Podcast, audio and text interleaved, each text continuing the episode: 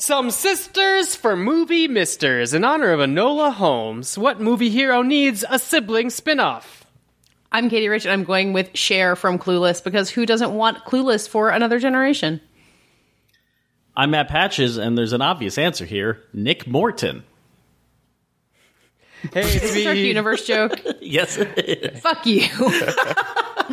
Wait, not a joke. Sorry. It's just It's a it's a Not a bit. Dark Dark Universe. Definitely not a Universe bit. reference. Yeah. Um, my, I'm David the Seven, and I'm saying Maverick from Top Gun. Then Patches has to eat a child's shoe. Oh dear.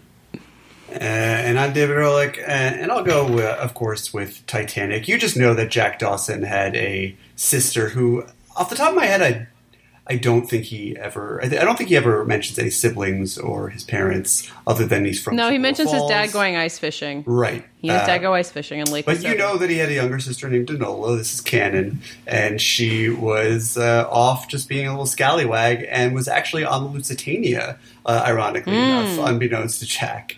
And uh, yeah, was driving by that night. Anyway, sad story, but it's three hours long, and I can't wait to see it. Gentlemen, you can't fight in here. This is the war room. Fine, I can hear you now, Dimitri. Clear and plain and coming through fine. I'm coming through fine too, eh? Good. Then, well then, as you say, we're both coming through fine. Good. Well, it's good that you're fine and, and I'm fine. I agree with you. It's great to be fine. It's, a hot. podcast. Welcome to Fighting in the War Room, episode 319. It's pandemic 29, and it is the week of Wednesday, September 30th, 2020. That's the day that in 1791 Mozart's Magic Flute premiered. I really somehow didn't think that 29 weeks was real. That that really took me by surprise. 29 weeks? I mean, when you put it that way, it doesn't seem that long. 29. No, it makes it seem like a really long We're time. we're probably a third of the way through, guys. Yay! Yay! Actually, the idea of being a third of the way through, that's kind of optimistic. I feel like I haven't even let myself imagine an end date. yeah, no. Now it seems like you know, even if we uh, just listen to people who know what they're talking about, we're maybe a third of the way through. The Glass So- is half. The glass is a third full. We've drank a third of whatever. Or All I know have- is that for for better or for much much much much worse, the second act of this story is and the third are going to be different from uh, the first we've had so far. So there'll be there'll be some change, but I, I am one of those people who really resents living in interesting times. So I can't say that's a positive. I would love to live in boring times. Yeah. I guess we did live in boring times at one point. Well, I think that's the thing about living in boring times is you don't realize it, but it's all relative. You don't know what you got till it's gone, David. Gave a paradise and put up a parking lot. Uh, guess what? We will still have a podcast through whatever comes next, and David will still read reviews, right? I mean, unless I'm dead. Um, Well, let's be a little more I mean- optimistic than that. I, I'm just saying, I don't want to make any guarantees that we can't we can't keep. Uh, I I think integrity is a major part of our podcast. Um, you know, we don't take ad dollars. We donate all of our presidential salaries to charity, as if that somehow offsets the fact that we've cheated our country out of hundreds of millions of dollars worth of taxes. Uh, Fighting in the War Room has paid less taxes than Donald Trump. I will say that. fighting in the war room as an entity has Yes, the, the, the collective members have certainly paid more. individually. I would imagine we've all paid more, and cumulatively uh, four times as much yes. at the very least. My God. Um, oh yeah, uh, far more than four times. We do have reviews. I, uh, you know, we've incorporated a policy in recent weeks to only read one review at a time. Uh, I'm going to make a slight exception uh, now in our only second week of doing that, just because we have two short reviews, and the first one is going to lead us to some good news. Uh, in Corky says David E. Get a real microphone. Love the show, but I routinely tune out while David E is speaking. Unfortunately, he's talking a lot of the time, and I don't hear it. Does he have anything interesting to say? Editor's note? Not really. I don't know because I don't hear it. Spoiler alert, uh, you're going to be disappointed by my forthcoming announcement. As soon as that talking in the bathroom sound comes on, I fast forward because it's unintelligible to me. Just a lot of Charlie Brown, wah, wah, wah, monotone to me. Wouldn't it be funny if it turns out that my audio quality was actually flawless and the it's just how nonsensical uh, That's my the long con of this just- podcast. yeah, you have something awful- beyond vocal fry. Uh, yeah, how awful the sound of my voice has gotten. Anyway, please, David E., get a good microphone. I may not like your opinions. How would you know? But at least I'll be able to stand to hear it. Okay, so I'm in my 50s and not your target demographic, but please consider this request seriously. Thanks. Well, and Corky, a few things. One, everyone is our target demographic. We I was welcome to say. people across all ages, uh, from your Rod patches to your Eleanor patches and everywhere in between. And, uh, and we uh, are happy to have you. Breaking news I have bought a microphone. You may not be able to My hear me say this to you right now because uh, the microphone is yet to arrive. Um, David did a lot of research in that he signed on to the call to do our podcast and somehow within five minutes bought a microphone that he had just read about. Honestly, that's how I've made It'll be every major interesting to purchase. see how it goes.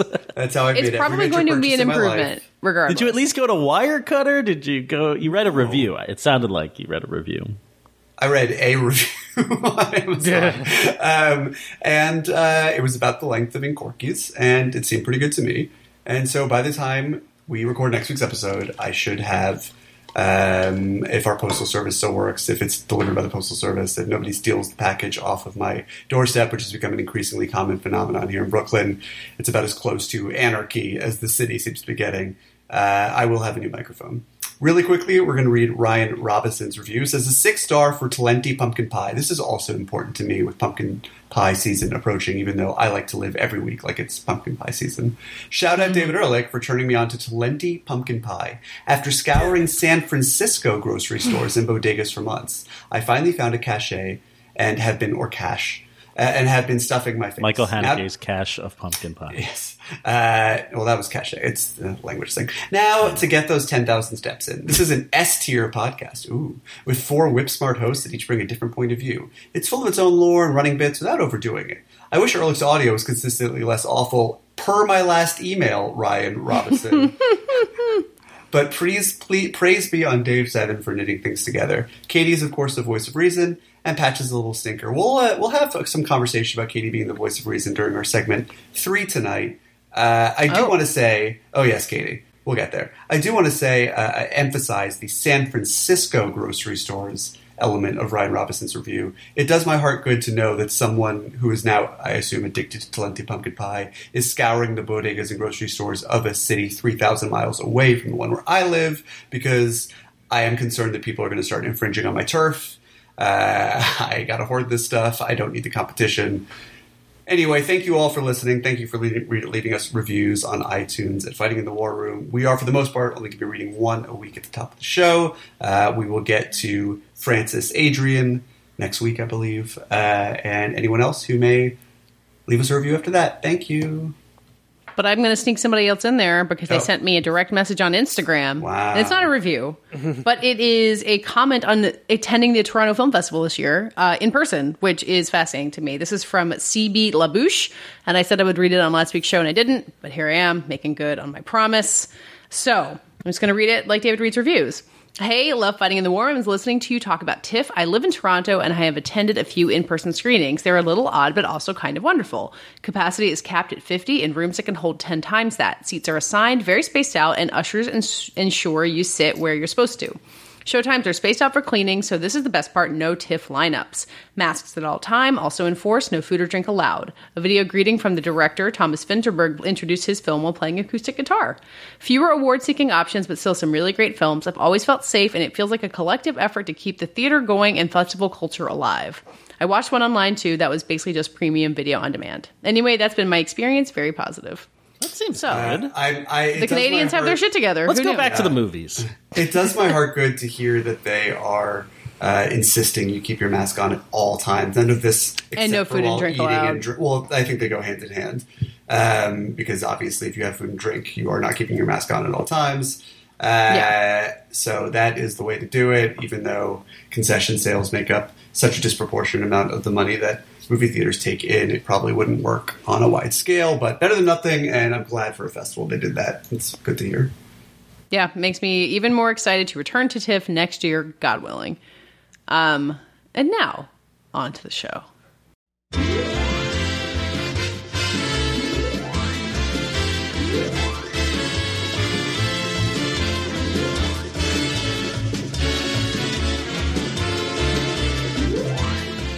We are having a pretty dire year for movies. I was sitting down to long overdue. Usually, I start this process in August to cut together my my top 25 films of the year video. It is now the end of September, and I've really done nothing other than download a couple Aaron trailers.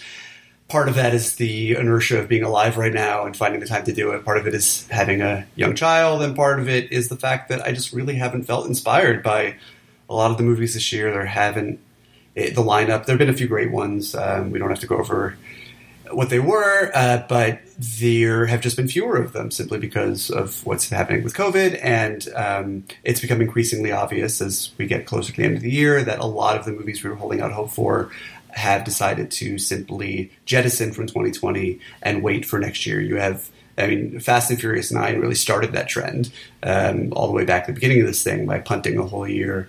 And, you know, most recently you have uh, Wes Anderson's The French Dispatch, which I don't think has been officially announced, and I don't have any inside information. Ooh, is this a scoop? no, but I by keep all, holding out hope it's going to show up this year. it's not. Uh, by all accounts, it's going to open Cannes next year. So that's a full year push Oh. from where we were. And I think uh, They could get an Oscar if they just no, went ahead they and opened. they're not going to do that. Um, I think that because I think increasingly we're also going to find that in January and February the situation in theaters isn't that much better. I still uh, am thinking, and after watching the fucking Aaron Sorkin movie, I'm hoping that this Oscar season is canceled entirely. But that would probably crater my website. So oh, maybe not. shut up. Okay, Why would they gonna- cancel Oscar season entirely? I, They can go give some Oscars to First Cow, David. I know Uh, that'd be great. No, we'll we'll go back to the subject, but um, but it does seem you know like oh, so many of the movies we were really holding out hope for that would come out this year have pushed to 2021, and now uh, it looks like we are really going to get a phenomenal. You know, fingers crossed that that the situation unfucks itself a little bit.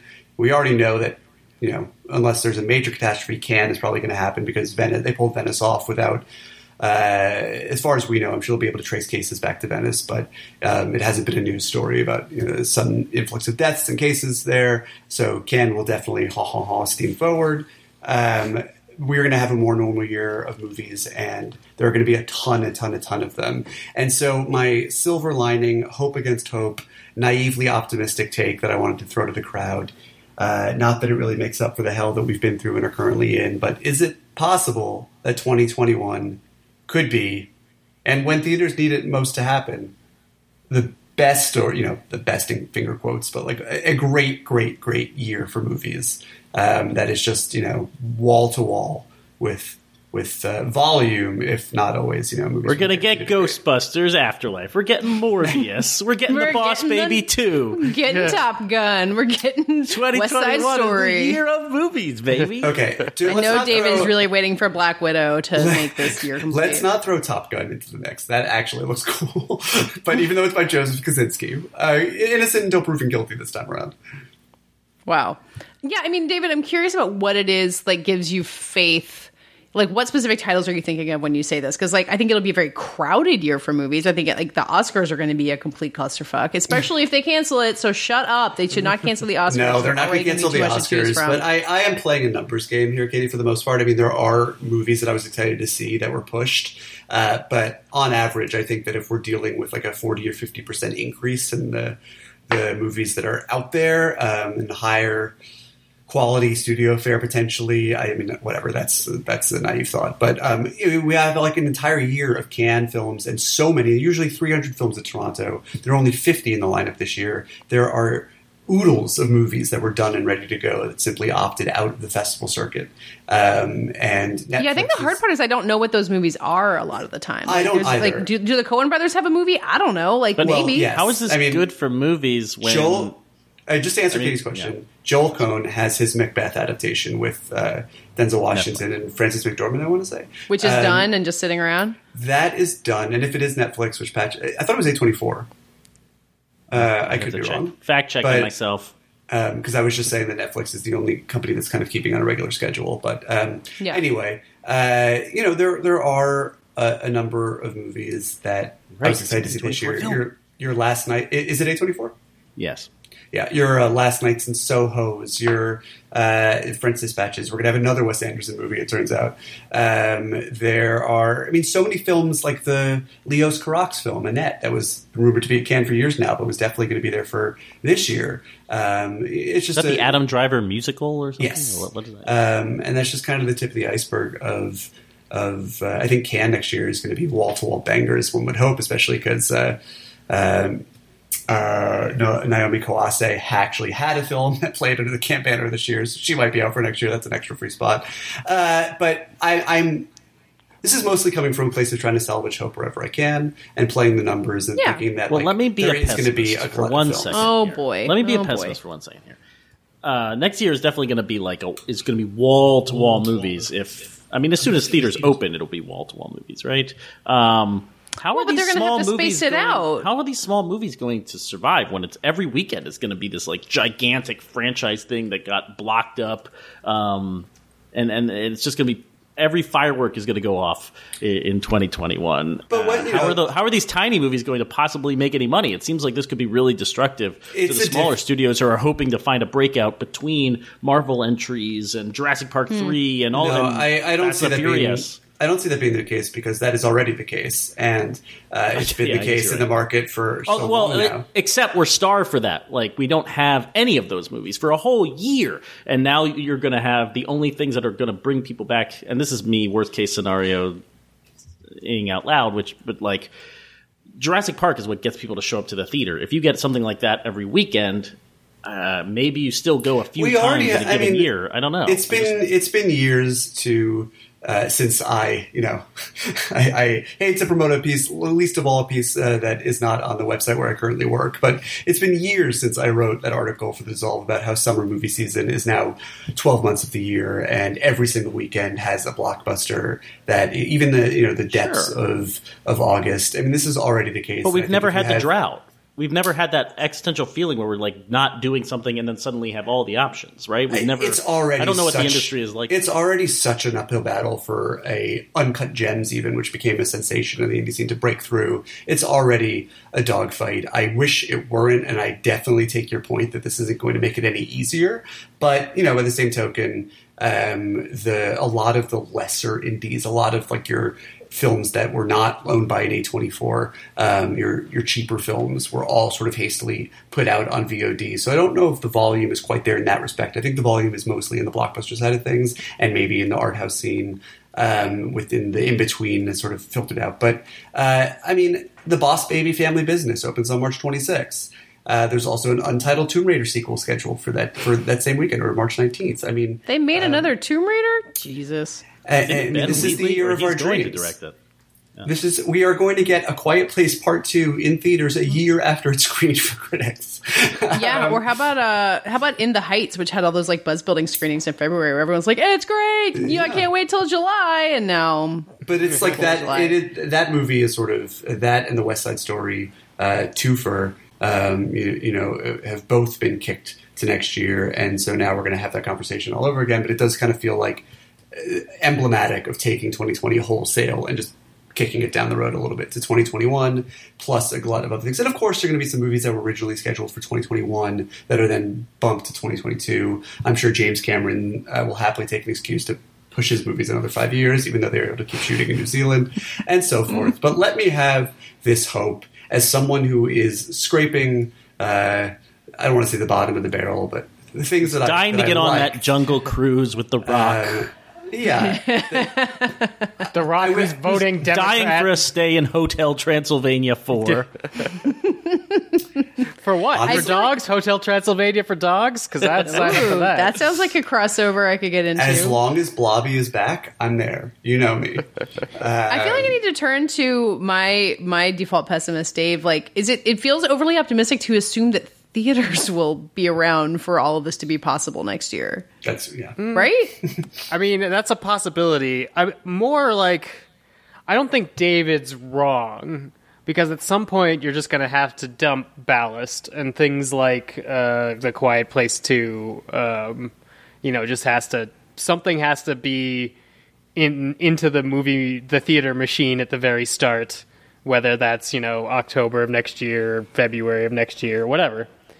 Uh, but I mean, having a lot of good movies at once just usually means like in retrospect we're like oh man 2021 Uh, can can you guys remember the last year that you felt in the middle of the year like whoa this year is like happening for movies I- I feel I like we feel have we have we have the I feel like we have the opposite thing for each one of our top 10 shows.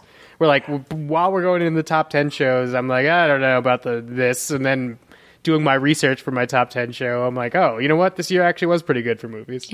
I can only speak for myself, but I have had that feeling that we that we're in a great year for movies. Uh, almost every year for the past couple of years, even if the the best, you know, the, the my very favorite movies of the year may be bunched, you know, like the best of the best may be bunched in one year versus another. But I think, uh, broadly speaking, there have been uh, so many movies, a byproduct of there being too many movies, that there have been so many good movies that I enjoyed that I, even by July of a given year, I've just felt like there's, it's going to be an embarrassment of riches by the time we, we make our lists and such. Uh, and this year, I really feel the opposite. And again, that's not to diminish a lot of really strong movies that premiered earlier in the year, um, and a couple that squeaked through the fall festivals. But um, it, it's just, it's not quite the same. And I'm not, I'm not, I don't want to say that I'm right or wrong about anything, Dave, because I'm not making a declaration. It's more of a uh, semi-informed hope. Um, Oh yeah, but well, ultimately, we're all making determinations about art based on capitalist principles. So we're all like wrong from the start. Like, who gives a shit if a movie Dave just does opened well or his- is a blockbuster? uh, beating baton or whatever it's called, and he's gearing up. Telescoping rod. Where- Why are you rod. yeah taking the telescoping rod out? Um, you know what's interesting? Uh, this conversation has gotten me thinking about yeah okay so if movies come back and the theaters are open and we're we're feeling more okay with going to the theater. I mean, when are theaters going to open at 100%? I guess that's a question. Like, theaters opening at 50% are not going to help movies get to the place that they, they need to be financially. And more movies will be playing for longer or maybe not. I, I, I'm curious how the financials of Hmm. That it is- and, the, and the windows, like, how long does a. Fast and the Furious movie play so that everyone who wants to see it gets to see it? But if you're opening it at 50%, uh, it seems weird. Well, it's a push pull there because like it, it, you want to keep something in to have legs, but then as soon as theaters are at hundred percent, you want to get your movies out. So Yeah. it's going to be harder and harder to have things that have legs. Like Tenet can play until theaters op- Right. like open to one hundred and probably do okay, but you aren't going to have like. Are we gonna have like James Bond and Tenet both play for nine months? I mean, I, think to that seems point, that you're way. going to have to. That's assuming James Bond's still opening this year, which true. But I think to that point, you are going to have to. Studios will have to push or space out or both a lot of the movies that we currently expect to come out in 2021 for the very reason they've just cited, which is that uh, the movies are going to have to play in theaters for longer. That was Warner Brothers' hope with Tenet. Um, and we're seeing how they're playing out. It's not dropping too badly in the United States, but it was never making that much money to begin with.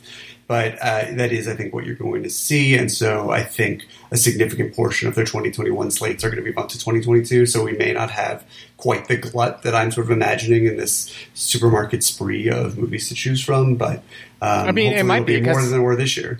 there's going to be uh, like first everybody realizes that theaters are opening and then everybody has their slate and they try to navigate their slate so they make the most amount of money without overlapping with their slate and then they have to worry about other studios so maybe we have like a whole bunch of really big fights hmm. because like mean, I Godzilla think- versus no- King Kong. yeah no one wins if there's 2021. seven movies to watch over next christmas like no one wins Yeah. so I think what you're saying about everyone who wants to see Fate of the Furious, that's the one that's coming out. Um, I think that was last. who wants to? I just think it's gonna be a long time before Nine everyone of who the wants to see a movie goes to see it in the theater. Like I think b- when there's a vaccine or even later. And the thing that I worry about is that people who want to go see it will be like, yeah, they'll like they'll be used to waiting to see it at home, and then they just will. Like I think I imagine that's what keeps most theater owners up at night. So I hope. That 100% capacity theaters that can safely be open will kind of bring back that spark, but that's the that's the thing that worries me. And who knows? That is out of the control of everybody who's making a movie and wants to release a movie. It's maddening. 29 Just have weeks of something this. to look forward to. You know, 29 weeks. The other day, I, I remembered that Venom 2 was being directed by Andy Serkis and was happy. Venom. Did that get made? Yeah, that's that- in the can. Oh, see? Yeah, we can Another get that thing to whenever wait they for. feel like it. But first, we got to get Morbius. That's Doctor Morbius to you.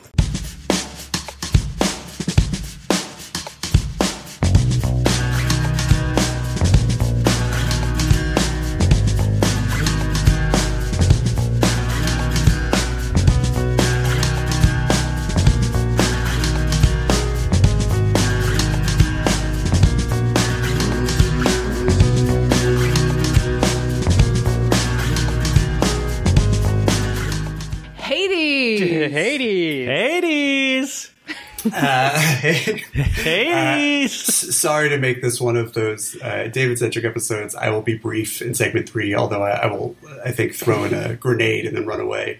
But uh, I have to have to talk about Hades, um, which I mentioned in last week's episode, and maybe at least one person out there, like my new Talenti addict friend in San Francisco, decided to download Hades for the Nintendo Switch. Hades is a rogue like game. Uh, maybe that word means something to you. Maybe it doesn't. Uh, I, I, I Please define roguelike for Katey so that she can stick with you on this. Patches, thing. you work at Polygon.com. Can I pass that baton to you?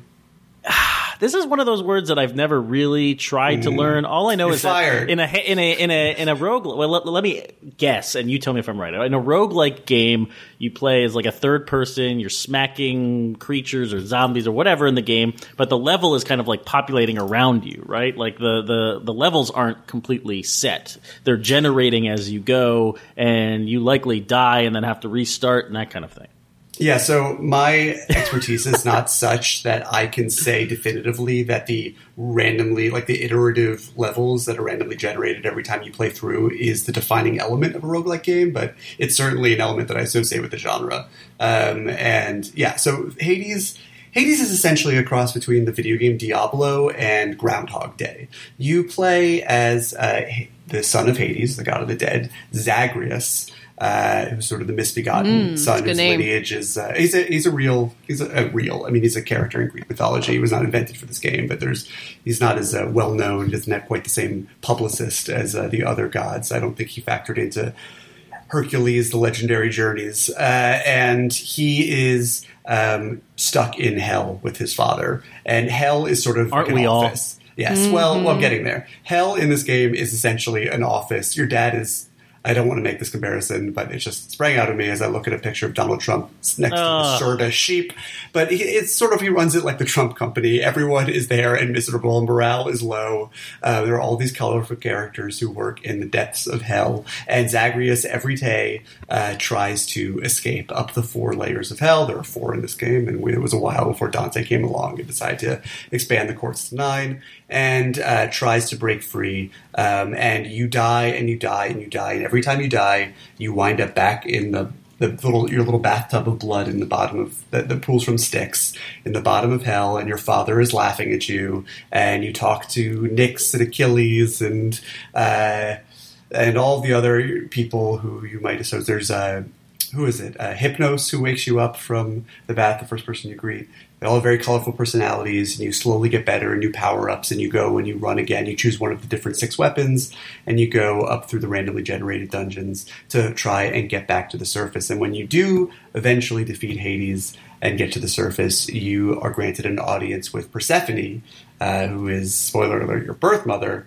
and uh, you are only able to talk to her for a few seconds before the river, the, the fates essentially pull you back down into the basement of Hades for your dad to continue taunting you and the story to continue from there. And so this is one of those games where beating it is not beating it.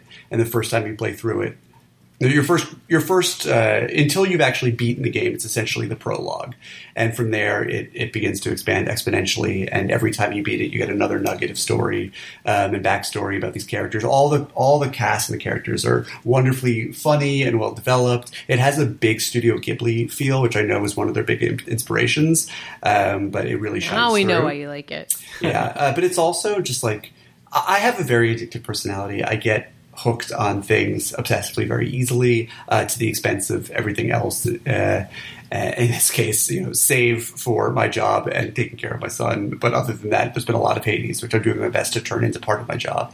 And uh, it has been, it's just like a, a sublime game to play. The mechanics are so smooth. Supergiant, who made it, they made Bastion before this, a game called Pyre.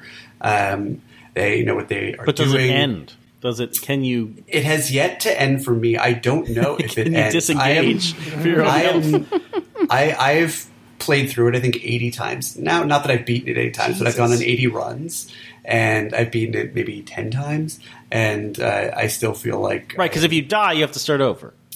Well, it's not that you have to start over. The mechanic of the game is you start. Like, it's part of Right. it essentially. Like when you die in this game, there is not necessarily a feeling of frustration unless you like die in the last boss. There's more the excitement of getting to apply what you learned and buy different power ups and make different. Uh, alchemize sort of different combinations of your various boons to use the weapons in a different way and so it's really every time you die that's the fun but of course there's the very on the nose element of us all being stuck in hell right now and how applicable the experience of the game is to finding the ways to um, find these rays of hope. And what I found so interesting about it, not to make a sort of hack and slash that's just brilliantly designed, a lot more intellectual than it needs to be, but uh, as, as strong as the storytelling is. But I think part of the dynamic is really interesting because it's it's like if you're trapped in hell forever, is it better to sort of burn it all down if you can and escape it, or try and refurbish it from the inside out? And at what point do you sort of make that concession? And it's obviously very in touch with the, how the conversation we're having right now. I don't want to make too fine a point of it. Um, I think it's probably glib at this point to say that I learned anything or thought in new ways about our current country by playing through a video game because I think that if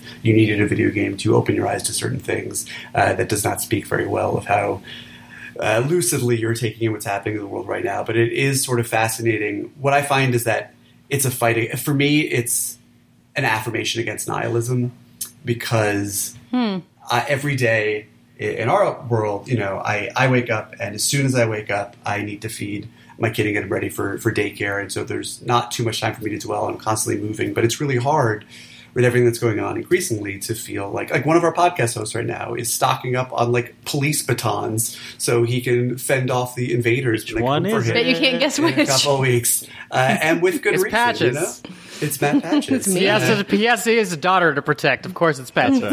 yeah, I mean, shit, shit's bleak right now, but I, I think there is.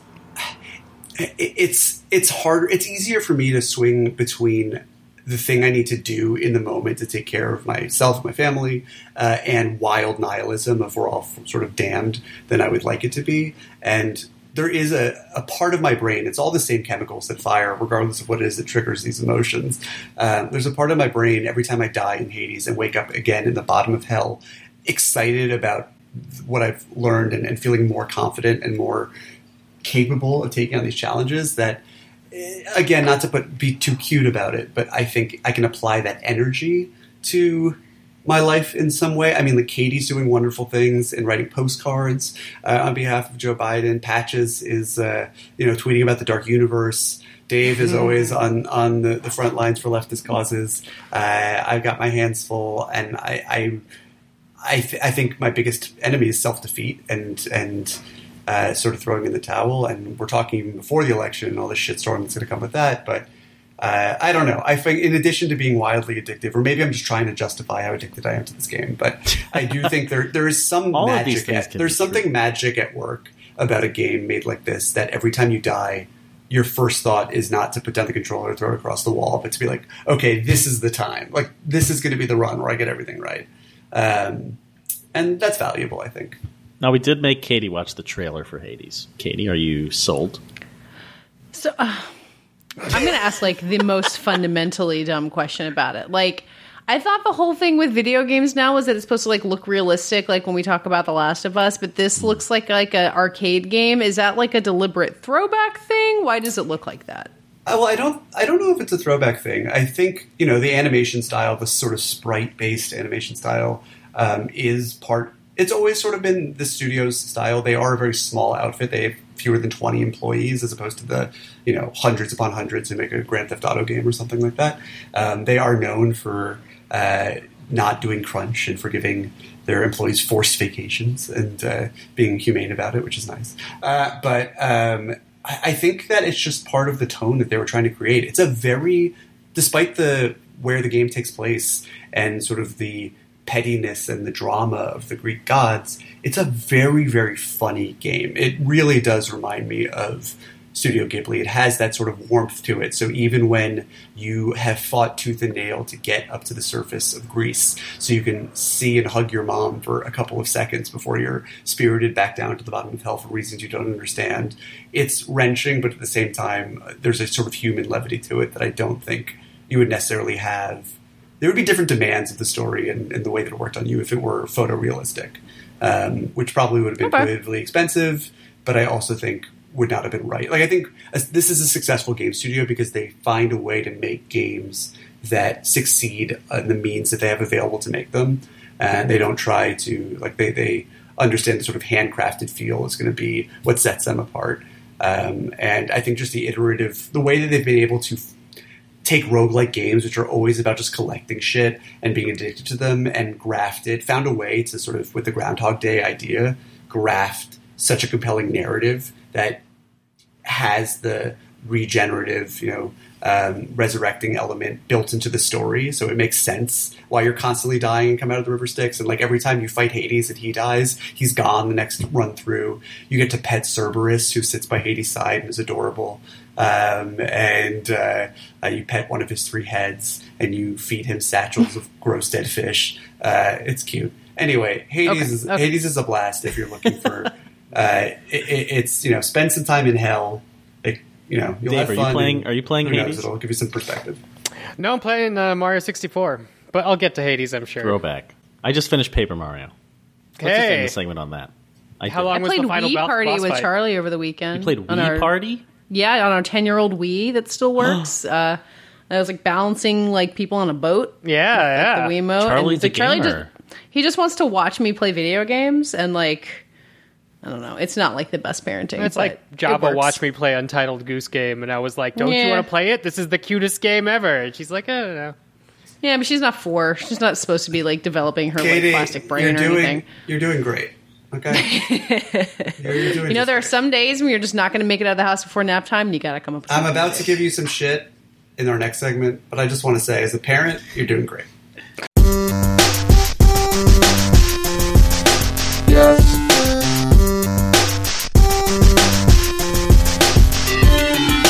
Looking for my place on assembly lines, fake prizes rising out of the bomb holes. And we're back to David Ehrlich's fighting in the war room. David, what are we No. talking about for segment three? I listen. I I already talked I'll too just much sit here on the show. and No, no, no, no, episode- no. Everybody is very thankful you are buying a microphone for the podcast after the one where you talk the whole time. But please, let's go ahead. I'm gonna I'm gonna try to be as uh, minimal presence in this segment as I can. I'm just gonna kick it off and walk away. But uh, Katey, I have a bone to pick with you. I I saw and tweeted about uh, uh, the Aaron Sorkin movie Trial of Chicago Seven. It's not the point here. We'll talk about that in October when it's on Netflix. Uh, it's a completely embarrassing movie, and I tweeted as such. But you responded in a way that I actually resented. That it's David hates everything season, uh, and I. I I don't want to say I was hurt, but I actually I resented that sentiment because I thought that it I do just, not ever want to hurt your feelings, David. Uh, you never could. I have no feelings. I, my only feeling is exhaustion. uh, but the, um, I, I just didn't think that it squared with the facts anymore. It felt like you were coasting on a, an old persona or rep- representation of mine. And I think so much of what you know, I, I may be particularly vocal about the movies I don't like. I may use strong words like calling Trial of Chicago Seven an embarrassment, although I will stand by that. But uh, I think that I think that that's not fair, and that I uh, profess a lot of love for these movies, and that history will prove that in this. All right, particular here's a case, I test. to be very to tr- right. Let's see if this is true. From I'm looking at the uh, best picture nominees from last year. David, 1917. Thoughts? Well, are we? We're not limiting. I'm sorry. What is give is us your? a, I'm sorry. Give us What a are your mid thoughts? on film, hated it or loved it. Yeah, give me. Yeah, loved it or hated it. Wait, wait. 1917. Mid on film. Mid on film, the uh, the in living color sketch, hated it. It's like a Yeah. gay Yes, stereotype, yes. but I- it's in my brain all the time. I hear Mitt, and I just hear Mitt Romney, and I'm like, wait, did he start a film blog? Give me Mitt Romney's review. I'm just trying to test your Film. thesis here. Is uh, I'm just Right. trying to think of some movies that came out Okay, last year so that would here's fit the bill. 1917. 1917. Thoughts? 1917. I was supposed to go see it on the No, day. too many words. Too many words. It's a lot of words. Did you never see it? I saw it on DVD, and I hated it. Okay. what about uh, Ford v Ferrari? What do you think? I, I liked. It. I thought it was fine. I didn't like love it, but I thought it was fine. Uh, Joker. Did not like. Jojo Rabbit. Did not like, but All right, end of this. But- this is it. was not not offended by. But I, I think You didn't even know, let him get to Parasite, which we know David liked. I was badges. skipping This that is one a on rig, purpose. rig system. Uh, no, I, I just don't think that's an accurate characterization. No, David, that, I think that's fair because you do love a lot of movies, and I think when you love something, it is really fun to like love something with you, as with Ladybird, and every time you tweet a gif from my favorite movie. Um, but there is a way in which, like Oscar bait, like you Mm-hmm. will see through it, or kind of uh, Ah. like the your body rejects it in a way that, uh, for me, I I I, I, I feel like- see it as a warm embrace. we can You make the shouldn't hashtag diss the David- movie by calling it Oscar bait, Katey. You like, these are, movies are not Oscar bait. Sometimes movies are just like Katey just threw Simpler. the Aaron Sorkin movie under the bus in two different ways in a single sentence, and I'm not stopping her. I am, and I haven't even seen it. I I think Oscar bait can be great. I think Chicago Seven is Oscar bait and also a very good movie, and we'll talk about it in a couple weeks. and I think uh, David, I apologize. David, you do not hate everything, but when you hate something that I like, uh, it's hard, I think man. the only reason I You make it responded hard. negatively, negatively to it is because I felt like it cheapened my distaste for for this movies and the movies of Oscar season that I don't like. um, and and I I want you to know that I know uh, I use hyperbole a lot, but this time this is the most hyperbole. I think I like I this movie. I haven't seen the first trial, the first six trials of the Chicago, so I may I may have just been lost. But uh, I do remember vividly last year when you and I both walked out of Jojo Rabbit's premiere at TIFF and Patches texted us to ask if it was good. And I said yes. And you said no. And that was where the battle lines were drawn. And I, I like Chicago 7 more than I like Jojo Rabbit. So we'll, we'll be fighting about this in the future. anyway. Dave and I uh, will have our opinions soon, and mu- much much much love to all of my podcast co-hosts, but The do keep jury. in mind out there later as this season goes. Although this may be the last Oscar movie that comes out this year. That's true. Who knows? What about We may the- This season will go Oh, on for Mank. eight more months. Mank, but forget yeah, Mank. Mank's, Mank. Mank's coming. that I, I do not hate everything, but I do. Uh, and I say this as someone who tends to like Aaron Sorkin more than most. Did not care for this one. Anyway, podcast uh, uh, pandemic check-in. How are you guys doing? Yeah. Twist is going to be when David says Enola Holmes is the best movie of 2020. I haven't seen. it. hey, I haven't seen Katey, did you watch Enola Holmes? Uh, I watched most of Enola Holmes. Um, I haven't finished it yet. I was watching it before this podcast started recording. Um, but I enjoyed it greatly. I I have not watched enough. I watched the first season and a half of Stranger Things or so, and so the Millie Bobby Brown thing I was kind of like aware of and thought she was good and a child. And we all know that I mostly think child actors should like be in school. you seem to know a lot of objective facts about Billy Bob. She is- She's young, She has good, brown and hair. She, smiles. wears clothes. Um, but she's really good in this. This is not an easy movie to lead. She's playing like a teenage girl version of Sherlock Holmes. Basically, she is literally his younger sister. She talks to the camera a lot. She has to like run and jump and be in fight scenes and kind of be a convincing super genius, um, which I think is hard to do for anyone who plays Sherlock Holmes, uh, which Henry Cavill does in this, which is interesting. Um, but I like her a lot, and it's kind of like light and spry and.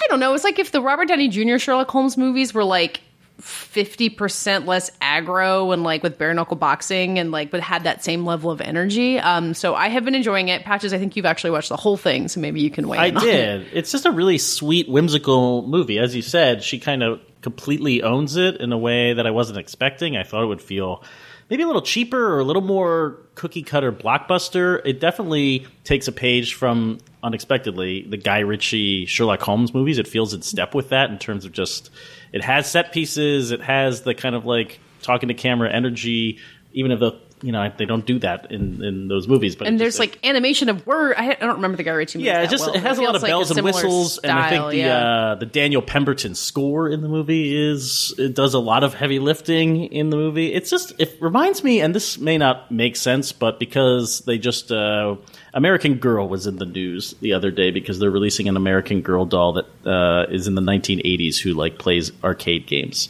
Um, so I've been thinking about uh, American Girl dolls recently. The whole movie felt like an American Girl movie or something like Enola Holmes like does dress up and she's on her own adventure and it's like she's Yeah. part of this um, time period where the, the setup is that she's she's supposed to go to like finishing school and she has no place in this male dominated society but you know what she's going off on her own and doing an adventure set against a historical backdrop but I don't know that that was enough for me to think is this an American Girl movie uh, a British girl. Jesus, Patches. a British girl movie. Sorry, Do- are- that's a great question. Do they have British versions of American Girl dolls in I hope so. They around the them. world? Yes, they do. uh, Enola Holmes, very sweet. Also, a quick shout out to Sam Claflin, who plays Mycroft Holmes as kind of like the shittier Holmes brother. Um, I just feel like he was someone who, like, in the early teens, was just like one of those like blonde dudes who's like shoved on a third who's in a Pirates of the Caribbean movie. He's in Snow White and the Huntsman, and I like his pivot between this and Charlie's Angels into being just like kind of a dickhead. Um, it's he's doing a really great job, great job with it. I enjoy um, seeing him find what works for him on screen. I'm sure he's a lovely person in person. He's a good villain. Dave, All what right. about you? I'm turning the tables. What did you? What are you doing in your pandemic days these days? Uh, besides playing old Nintendo 64 games that Well, played old look Nintendo shit? 64 games as Patches has been alerted. Captain America can break doors with the shield now, so I've, have been grinding But some American of my Avengers. smash through doors. Yeah, nothing like uh, buying a AAA game at full price, only learn it's a bad game and is still under development. So I'm not giving up on that yet. You were so positive at the beginning when David was hating on it, which is not something his personality is uh, him to do very often. Right. Well, because I had a great campaign, and then I got Hulk up to level 50, and I'm like, this feels like the Hulk, but now I'm in the gear grind part. Not important. Uh, Well, I no, but it's interesting because it- like it feels like they're still working out the kinks in real time, and I, I something I just learned about Hades is that it had been on early access on like the Epic like a Store year, right? For like a year, and like Yeah. it was only they only had two of the levels, and they were constantly adding it. And I am just coming into the finished product, and it feels so well thought out and so holistic. And it Avengers just me- released a patch that fixed like 1,200 issues. Yeah, it was like I- a I don't scene amount of issues. for video games. And it's not the one that makes the same voice lines play over and over when I'm accepting my daily tasks. Anyway, Avengers maybe will be good again, like come February whenever I get Spider Man. Uh, but um, in terms of like uh, non video game stuff, I watched uh, the old Dark House on Shudder because it's spooky season, but then also the world is kind of a hell pit.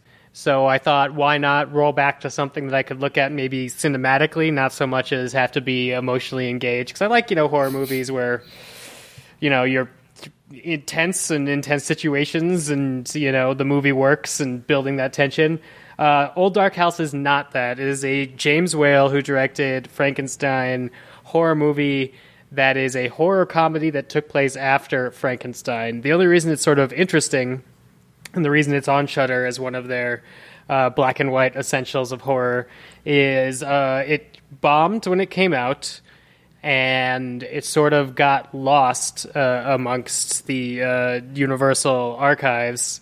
Uh, until um, the like resurgence of haunted house uh, cinema in like the 50s and the 60s and the horror resurgence of the 70s um, a lot of directors would sort of remember this James Whale horror film that they saw that did some cool things with atmospheric effects and light and uh, you know gothic uh, architecture in um, um, an American setting and that sort of thing, and uh, were unable to find um, prints of the old dark house. Uh, so eventually uh, word of mouth spread, and someone found a the first reel of the film, um, and uh, that eventually led to finding the rest of it. And they made a new negative from this old print that they found and restored it, and now it's super streamable.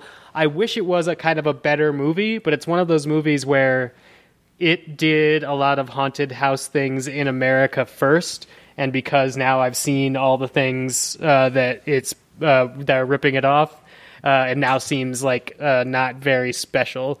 Like a lot of the characters are just sort of rote, but visually and Boris Karloff's performance as a mute uh, butler at this lesser nightmarish house are both like r- fantastic. It's a great movie to like maybe watch and have on in the background. You don't have to pay that much attention to it. Um, but yeah, Old Dark House. I mean, it's Sounds awesome. Yeah, yeah, it's a, it's fun to watch something visually from 1932 that surprises you. Can I say something brief about what you said about it being spooky season that's not movie related at all? Yeah, Um, I feel like everyone in my neighborhood has been like, fuck it, it's Halloween now. Like, I've seen so many pumpkins and Oh, yeah. skeletons out. It is Mm-hmm. still September. Like, we're having an early fall on the East Coast. Like, it's cool. It's been cooler than usual, and like the leaves are starting to turn. Uh, so I want, I don't know if that's part of it, or also like Halloween might be kind of shitty because no one's really sure how to trick or treat. Um, but I embrace this. I'm really excited that everyone's just like, "Yep, pumpkins." Yeah, everywhere." decorations this weekend up all over my neighborhood. Um, Yeah. ghosts, pumpkins, skeletons for in the, in the lawn. Katey, I feel like you've been on the the vanguard of the "Are we going to be able to trick or treat?" beat. Oh, sure. I mean, if, if if I accomplish anything and get people to build candy slides, I would be very happy. Um, but I do think you know, like, there's a lot of Halloween stuff you won't be able to do. Like, we would usually go to like a YMCA hosted like event, or you know, go to like the ride the pumpkin train at the museum. Like, there's, I think everyone's going to have to lose something of Halloween that they like this year. And if you're a grown up, please, for God's sake, do not have a costume party. Like, don't do it Yeah, unless it's over Slack or something. unless it's over. Yeah, or Zoom. I would hope. Or if it's Zoom. over Slack and you're wearing a costume, that'd be a bummer. We came one up can see with it. uh, we came up with Ace's costume. It is the most obvious and unbrand costume imaginable. Uh, Totoro? Boss baby. Is it Totoro? It bites Boss Baby. Um, it's just him in a little business. Oh, that'd be so cute. He wears a little business suit. Uh, yeah. Anyway, I'm looking forward to that. But we will just be doing it for the gram. Instead. Wait, of- actually, Boss Baby? no, Is he Totoro? no.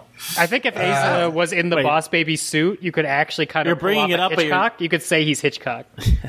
So wait, you're not going to tell us what it is? No.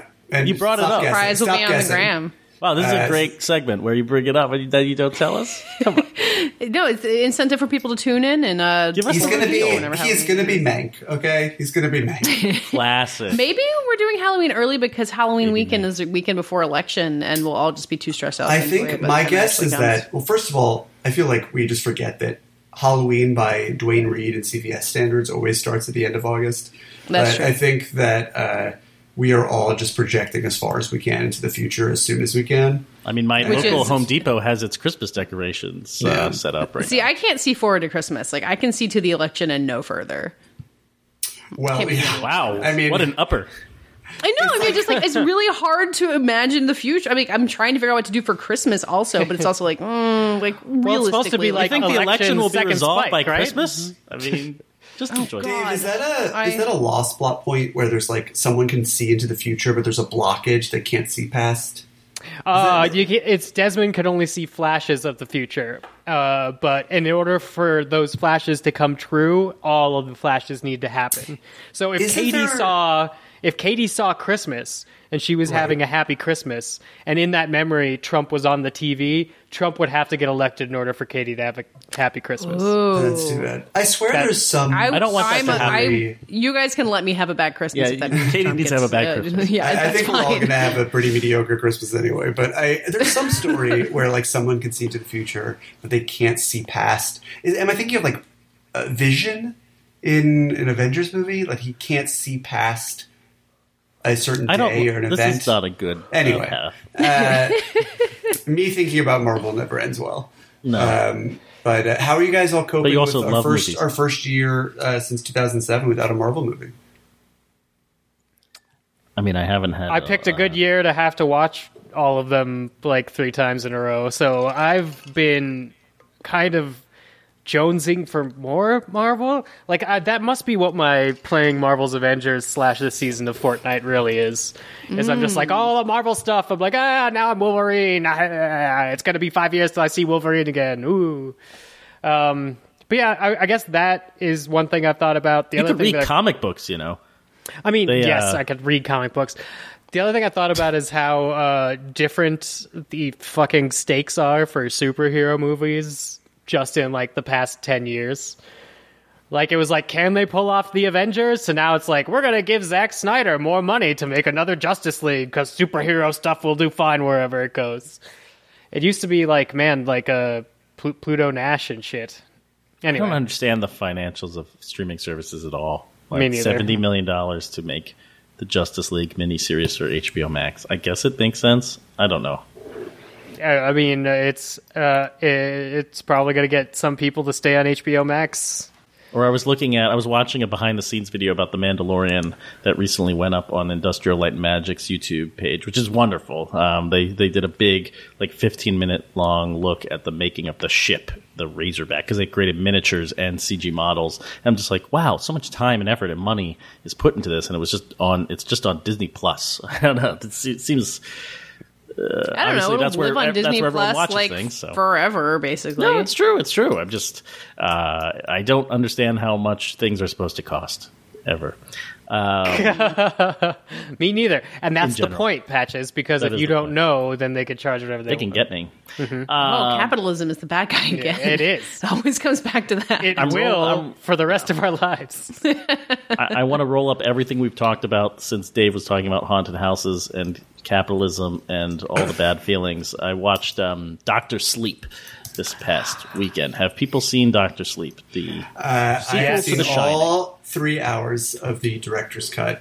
oh, you Uh, have? and I haven't even seen the director. The only thought just pinging around my brain the entire time was, I bet Matt Patches with like this piece of shit. I loved it. I loved this movie. Um, and yeah, I definitely got some bad reviews when it came out. This movie is from Mike Flanagan, who I will admit I've been I you know, I really enjoyed The Haunting of Hill House and I recently watched The Haunting of Bly Manor, which comes to Netflix soon, which I can't really talk about, but I will say it's fantastic. Um, and he's done a, a few Stephen King adaptations, and he took this sequel to The Shining on. It just seems like a really bad idea on paper, even though it has a book. Like Stephen King wrote an actual sequel. I read to the The book. Shining, And that's what made me want to watch the movie. but a lot of people don't like the book either, right? Like, what did you think of the book? I mean, the, the book, uh, the mistake with both the book and the movie is here's a sequel to The Shining because it is its own story about another man's uh, tryst with alcoholism just after he's sort of conquered it. Yeah, and and the movie feels that way too. It feels pretty divorced from The Shining. I, I read some reviews after watching it that said it was uh, like a pale imitation of The Shining. It's not attempting to be The Shining in almost any way. There are some flashbacks to that pay homage to the Kubrick movie. The final set piece takes place at the Overlook Hotel and is, was teased heavily in the trailers, but it really has nothing to do with that other than um, it's a grown up. Danny Torrance uh, working with this other girl he discovers who has the shining, and they are attempting to ward off some just psychotic Soul vampires. soul vampires led by Rebecca Ferguson in a just delightful role. Um, I don't She know, wears like a hat, right? Yeah. Hat's yeah, she's called Rose the Hat or She something, is the right? Hat. No. She is the hat, Rose the Hat. Um, yeah, the the movie, true to Flanagan's other work, I think, especially the Haunting series on Netflix, both of them, um, he he's able to keep the flavor of literary horror intact, whether it is For hours, which is insane when you think about it. Yeah, I mean, in the in the show, it's it's particularly an incredible feat. Um, not a lot happens in those shows, and they're not like jump scare filled and high tension shows. They're they're about pretty heavy issues, uh, and and so is Doctor Sleep. It's it's definitely about alcoholism. It's about trauma. It's about being a kid who can't convince anyone you know what you're talking about. Um, and the and the movie is quite brutal at times. Jacob Tremblay gets fucking murdered, straight up ripped what apart. scene. Oh my and god. my god! And in the well, I'm glad I didn't see the extended scene because I, I was looking up like what's actually added to the extended cut. Not too much that would really matter, but a, one of the notes was like more shots of Jacob Tremblay's face as he's being brutally murdered, and I'm like, my son, my son. Um, It is. It is truly. Uh, it is truly intense. I mean, they. I, I could just. I mean, it's a small role too. I mean, he's basically Yeah. in the movie to be ripped limb from limb, and uh, you know, to his credit and his parents' credit, who I imagine are helping steer his career to some extent. You know, he he has not leaned away from roles that engage with sort of darker side of things, even if they often do so tongue in cheek. But uh, it is really violent. Is that to his parents' credit? I well, don't there's know, a but- there's a Mike Flanagan interview on the King Cast where he's like, "We cast Jacob Tremblay, we had it like set up what we wanted to do, and then he just went for it."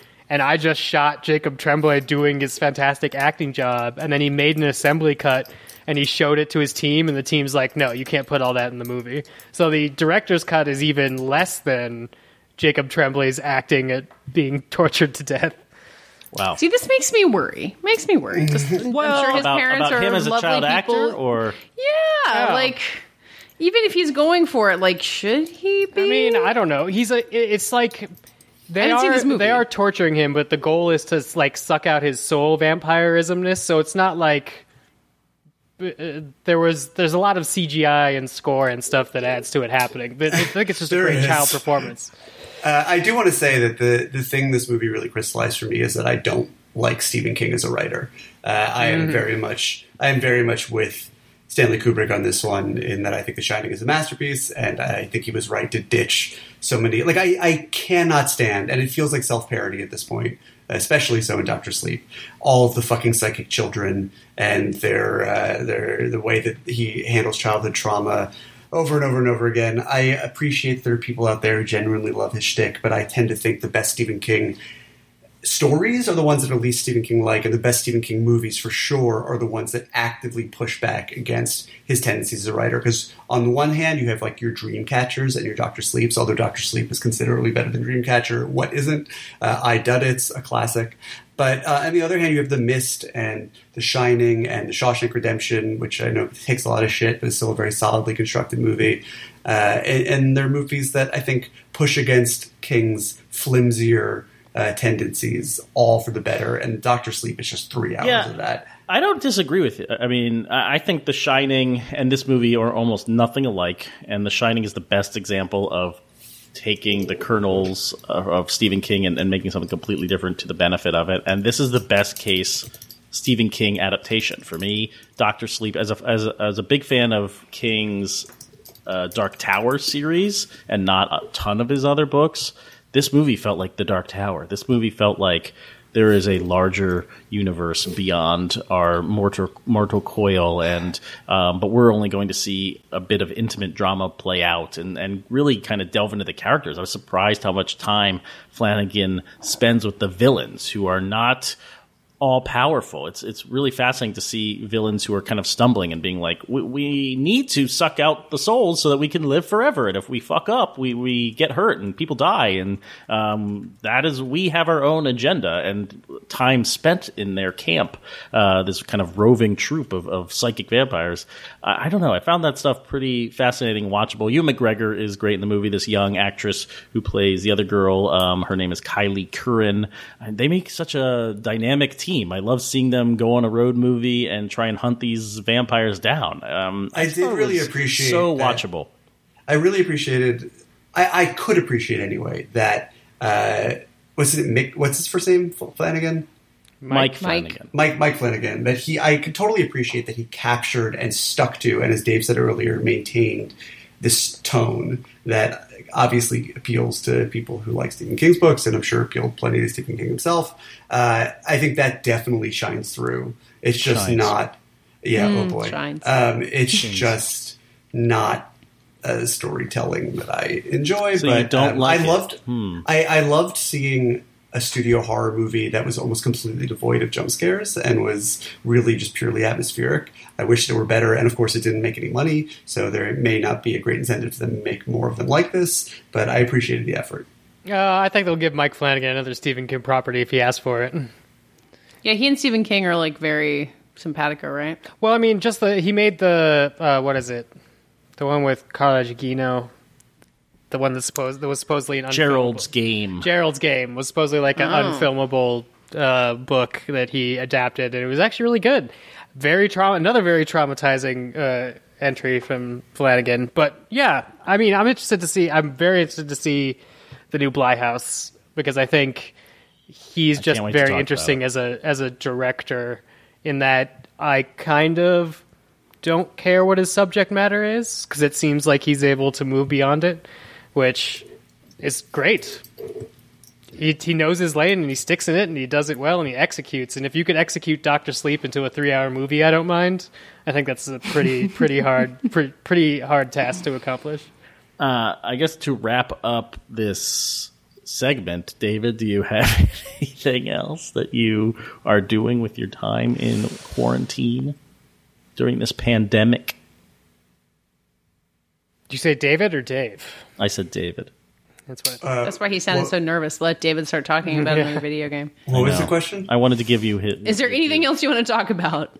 Uh, I and there are things I'd love to talk about in the future as a segment. I've only seen the first two episodes of the new Fargo, where Jessie Buckley plays the only Ratched-like character I care about this fall. Uh, I have seen the first two episodes of Luca Guadagnino's We Are Who We Are, which I loved. Um, but uh, I'm looking forward to. We got to talk rest. about the Steve McQueen stuff, which is Oh, going to be Steve on Amazon. McQueen. Oh Kicking yeah, ass. That's going to be on Uh, Amazon in November, right? we still yeah. got stuff coming up, and you know we got That's- election season to We got um, keep us moving. uh, On the Rocks, the Sofia Coppola movie coming to Apple TV in a Sure, little sure, sure, bit. sure. Yeah, Katey's gearing up to watch that that debate, that Biden and Trump debate. fucking Christ! I ain't gonna watch Doom that debate. Scrolling on Someone Twitter. did uh, bring up to me that I should probably watch it for posterity.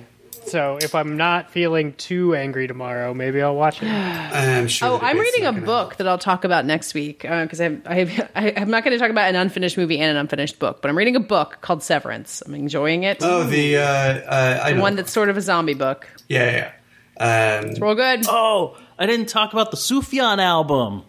I haven't Listen finished. the new I haven't finished listening to that either. I really am I- not. The Ascension, baby. It has a finishing song about video games where I, we should play it during the last segment. I've It listened to that one. It I don't wanna play your video this, games. but Lana Del Rey's video games is much better. Uh, I uh, I I could not get through all of the Ascension. I I will not give up. I will try again for Sufjan's sake. But the, this album It is an not album you have to put everything aside and listen to. It's Most not of an your album albums take to, me like- a long time to, uh, to don't- absorb into my bloodstream.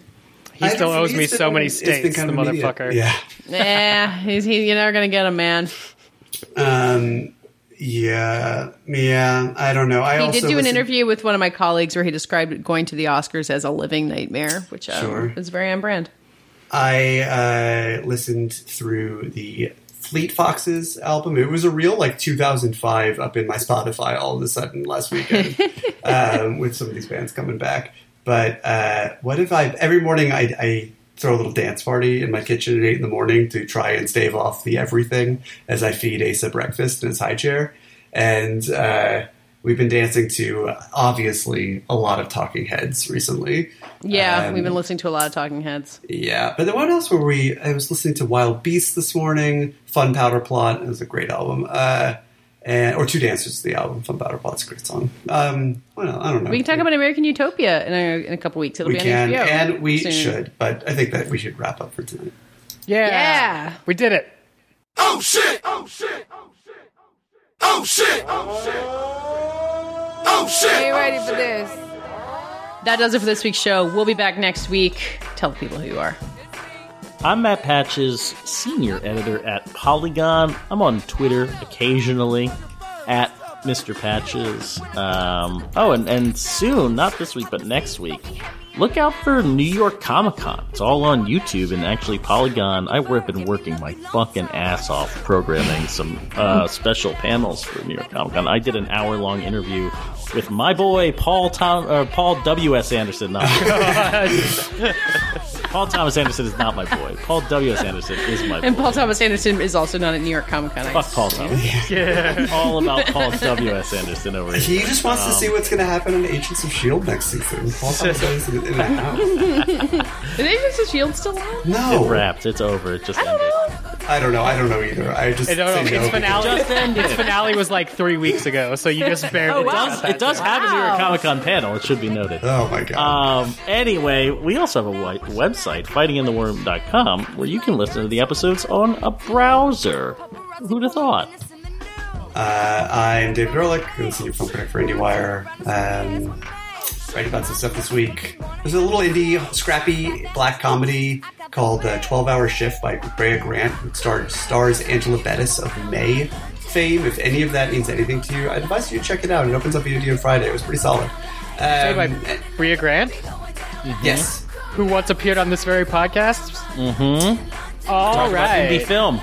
Yeah. Right. And we uh, we pay our debts on this show. You appear on one episode hundreds of episodes ago, and we We remember everything you do. Um, but it is actually quite good. Uh, and it's nice to have good movies to, to see and look forward to. As we said, they are few and far between. Go on iTunes on Fighting in the War Room and review our show. Please, we'll read it live on air, only one at a time. Buy your Talenti pumpkin pie, especially if you don't live in Brooklyn. Download Hades for the Nintendo Switch. And uh, tell Katey Rich she's doing a great job. I'm Dave Gonzalez. You can follow me on Twitter on DA7E if you're on that app, I guess. Uh, it'll be mostly asides from me because I am staying away from the news and staying on Lost for the Storm Lost Rewatch podcast. We are wrapping up season three the first weekend of October, which is also Joanna Robinson's birthday. So she ages into a new season, and so does Lost. The Storm, Lost Rewatch podcast. Uh, and I'm Katey Rich. You can find me at vanityfair.com and on the Little Gold Men podcast with the aforementioned Joanna Robinson, who talked to Jessie Buckley, star of Fargo. Uh, so yeah, you can um, you can be jealous, David. Uh, my God. They the power of their um, fabulous hair She's combined just- via Zoom. I think this How is is too much she so deal with. good in everything? It's crazy. She's so great. good in Fargo. She's Joanna Robinson. oh! Joanna Robinson also I so good at Fargo. the, the same, the same uh, Joanna Robinson, absolutely. But Jessie Buckley, man, it's like goes toe to toe with your Chris Rocks and your Jason Schwartzmans and your everyone else who's in that show. There are a lot of famous people in that show, and she just brings it. We're gonna get there. Um, oh, and if you are listening to this but somehow don't follow me on Twitter and haven't seen this, go to postcardstovoters.com and sign up to write some postcards to some voters. It's fun. Use markers. Uh, if you have better handwriting than I do, you'll probably be even better at it. My mom is doing it, Uh, and she has different colored pens. Yeah, me too. It's uh, it helps stave off the boredom of uh, Mm-hmm. of writing the same postcard over and over again too. Anyway, you can find us on Twitter, or you find me on Twitter at Katey Rich, K A T E Y R I C H, and we're all on Twitter at F I T W R. Where you can tell us about your favorite pen colors, or you can answer this week's lightning round question, which was In honor of Enola Holmes, what movie hero needs a sibling spin-off? Thanks for listening, and we'll be back talking to you next week. Drinks start pouring and my feet start slurring. Everybody start looking real chill. That great goose got feeling loose.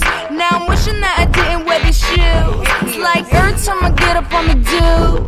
Paparazzi put my business in the news. And I'ma get up out my face. Oh, or I turn around and spray your ass with mace. Oh, my lips make you wanna have a taste. Oh, you got that? I got the bass. How come every time you come around my London, London Fonda, Fonda, Fonda. I'll tell you when I'm done. Fonda was just Fonda, Pooba Pooba. Fonda was just Fonda, my fair lady. I'm done.